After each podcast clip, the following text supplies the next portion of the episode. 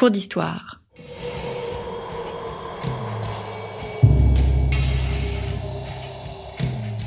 Une émission de la rédaction de Storia Voce.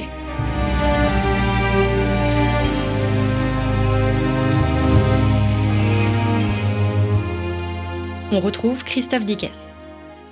Chers amis, bonjour, bonjour à toutes et à tous et bienvenue pour la suite de notre série consacrée à la Révolution française. La semaine passée, nous avons vu, nous avons tenté de définir ce qu'était la Révolution française avec Jean-Clément Martin et son livre La Révolution n'est pas terminée, une série d'interventions parues entre 1981 et 2021, donc un livre paru chez Passé Composé.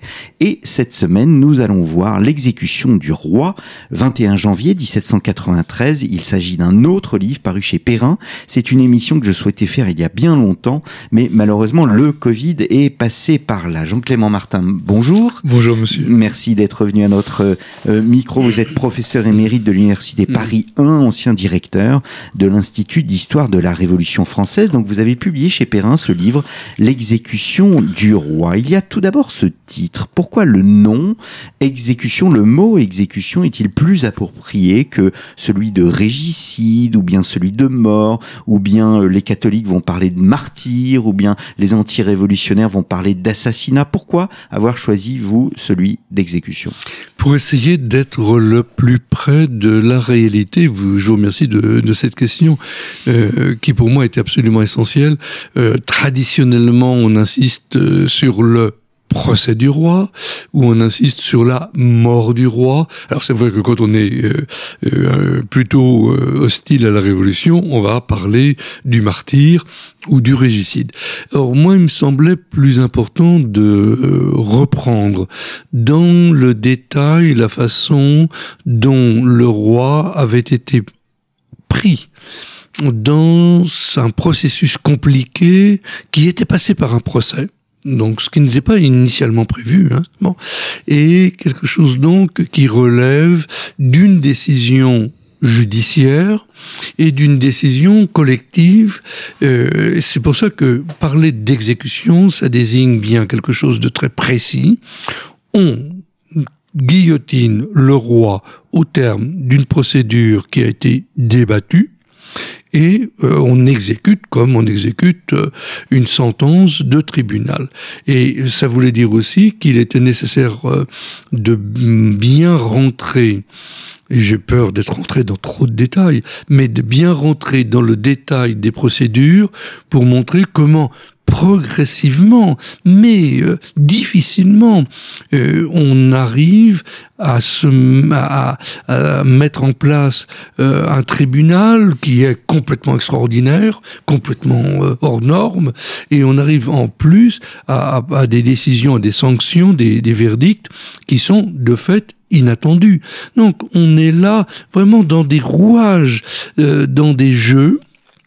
Donc parler d'exécution, c'est dire on rentre dans cette machine politique et judiciaire qui a débouché sur la mort du roi le 21 janvier. Hmm. Est-ce qu'il y a un avant et un après 21 janvier?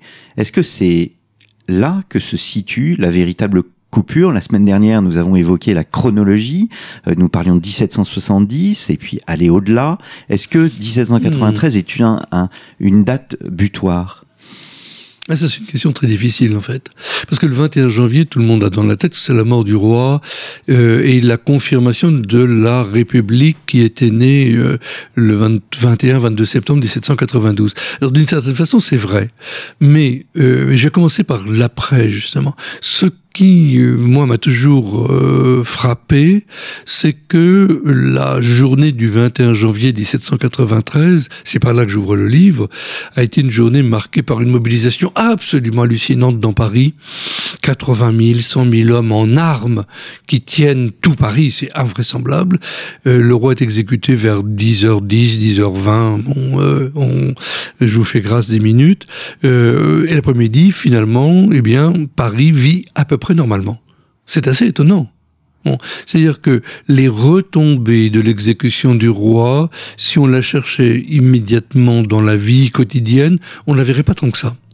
Euh, on ne la verrait pas non plus avec euh, les soulèvements de mars 1793 dans, dans, un quart de la France, dont au sud de la Loire qui va venir la Vendée.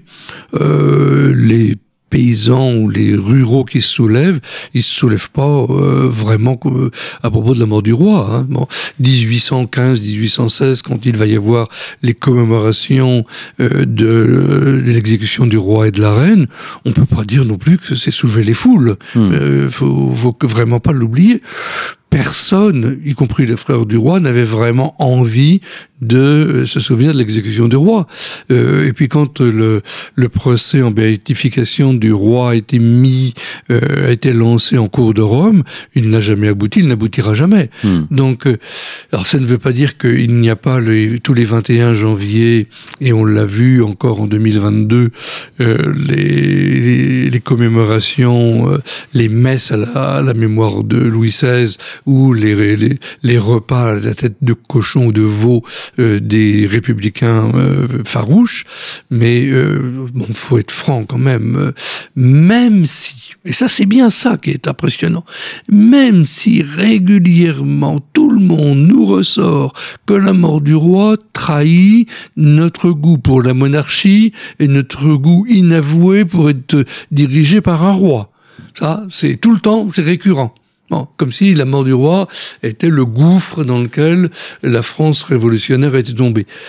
J'avoue que je me, j'ai pas envie de me, de me prononcer vraiment là-dessus. Ça me semble être un peu trop compliqué. Puis Napoléon est passé par derrière, qui a faussé un peu tout le débat. Bon. Mmh. Est-ce qu'il y a un côté inéluctable à la mort ah du roi? Sûrement pas. Ça, sûrement pas. Le 10 août 1792, personne n'imagine ce qui va se produire. Alors, je vais pas vous refaire le coup de vous expliquer le 10 août 92, mais vous allez me croire sur parole, jusqu'à, mettons, 10 heures du matin, je dirais, c'est match point.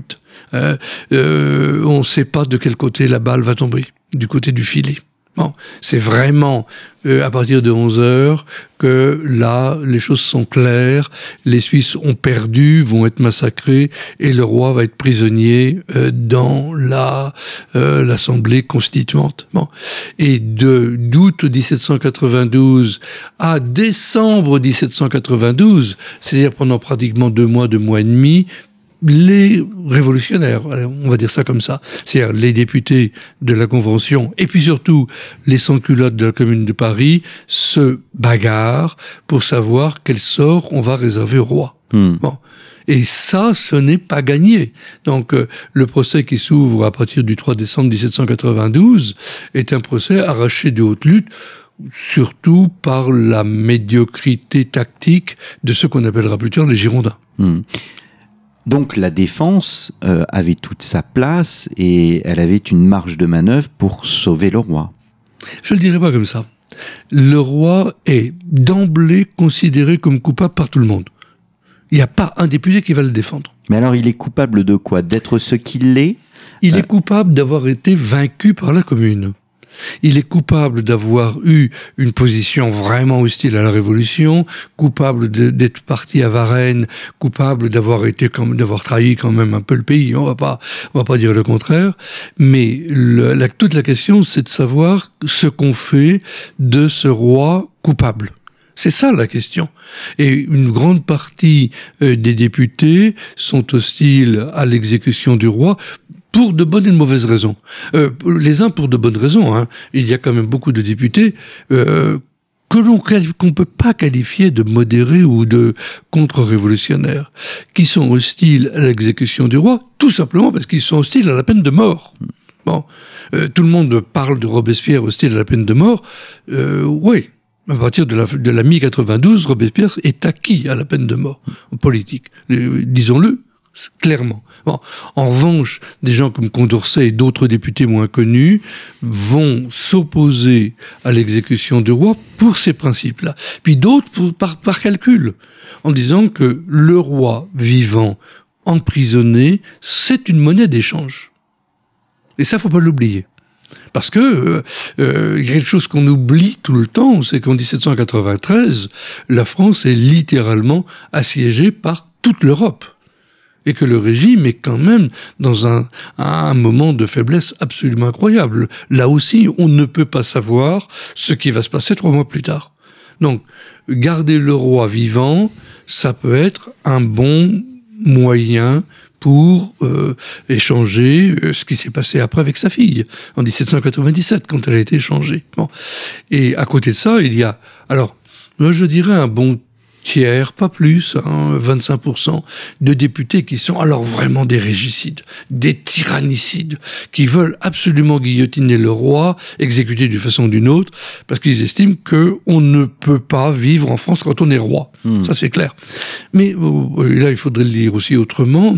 Robespierre et Saint-Just, moi je les range pas complètement dans ce dans ce côté-là, parce que Robespierre et Saint-Just ne voulaient pas faire de procès, faut jamais l'oublier et que pratiquement tous les députés ont voulu faire un procès parce qu'ils estimaient nécessaire d'avoir des formes légales de pour condamner le roi. Mais pour le dire encore autrement, jusqu'au 16 euh, janvier. Le roi donc est guillotiné le 21. C'est vraiment jusqu'au 16 janvier. Personne n'est capable de savoir ce qui va se passer. Grosso modo, les estimations, on peut dire que elles étaient moitié, moitié, moitié pour l'exécution, moitié pour la conservation du roi en prison, euh, pour euh, un avenir finalement incertain, et que tout est décidé euh, au deuxième vote de, du verdict, euh, quand Danton, qui était absent d'abord, arrive avec d'une façon fracassante en disant qu'il suffira de la majorité simple pour remporter la décision. Et, euh, et, donc là, c'est un renversement total. C'est parce que ça veut dire que si on respecte le code de, la procédure pénale, il aurait fallu une, majorité qualifiée. il suffira d'une voix de majorité et la mort du roi est acquise. Et ça veut dire aussi que Danton, qui pouvait finalement avoir été contacté pour euh, euh, faciliter la survie du roi en prison, a changé d'avis. Et il entraîne là une partie de l'opinion. Et comme tout le monde le sait, il y aura euh, à peu près, euh, il y aura euh, exactement 54 voix de plus pour l'ensemble de, des gens qui décident de la mort du roi d'une façon inéluctable par rapport à toutes les autres procédures. Hmm. Est-ce qu'il s'agit d'une cérémonie sacrificielle, d'une sorte de baptême républicain accompli dans, dans le sang royal ou bien un acte au fond purement politique euh, et même, euh, disons-le, politicien, puisque on évoquait la semaine dernière la force des choses. À un moment, il y a ce, ce, fait politique qui, qui apparaît, euh, qui n'est pas inéluctable, on l'a bien compris, mais qui est bien là. Alors traditionnellement aussi, on présente toujours la mort du roi comme le sacrifice républicain, avec le sang dont on s'asperge. Bon, qu'il y ait eu des individus qui sont venus prendre euh, des vêtements, des morceaux du, des vêtements du roi ou euh, des, mouchoirs ou euh, des, bouts de vêtements tachés du sang du roi, c'est certain. Je dirais que on peut se douter on peut quand même douter de la sincérité de la démarche. Est-ce que ce n'était pas aussi pour avoir des reliques négociables? Ça valait cher. Hmm. Bon. Euh, maintenant, quand on revient sur l'exécution du roi le 21 janvier 1793, place de la Révolution, place de la Concorde, et pas place de grève comme ça a été dit récemment euh, en février 17, en février 2022, euh, d'une façon un peu bizarre, cette place de la Révolution, place de la Concorde, était investie peut-être, sans doute, certainement, par 40 000 hommes en armes, c'est-à-dire qu'on était là dans une opération militaire judiciaire extraordinairement organisée par les sans-culottes. Ce sont les sans-culottes de la commune insurrectionnelle de Paris qui vont chercher le roi, qui organisent toute la procédure et qui la surveillent. Ceux qui ont donné le feu vert, si j'ose dire, à l'opération, ce sont les députés qui sont à ce moment-là en séance à quelques centaines de mètres dans la salle du manège, donc à côté des Tuileries. C'est à côté, hein, véritablement. Ils sont tous en séance. Il n'y a pas de députés présents. Et les ministres qui ont avalisé, qui sont de tendance, pour faire bref, girondines, euh, donc les, les Roland, euh, euh enfin le Roland euh, étant le, le ministre le plus influent en quelque sorte, euh, qui ne sont pas présents non plus. Donc on a affaire à une opération politique où les sans-culottes ont montré leur pouvoir, où les députés ont montré qu'ils ne voulaient pas se mêler à cette opération-là, ils ne sont pas présents du tout, et où les ministres ont été eux aussi absents. Donc, le procès du roi est acquis là au terme de ce conflit entre, pour faire bref, les Girondins, les montagnards et les sans-culottes. Ceux qui gagnent, en définitive, sont les montagnards, ceux qui ont mis la main dans le, sang sont les sans-culottes, on va leur reprocher.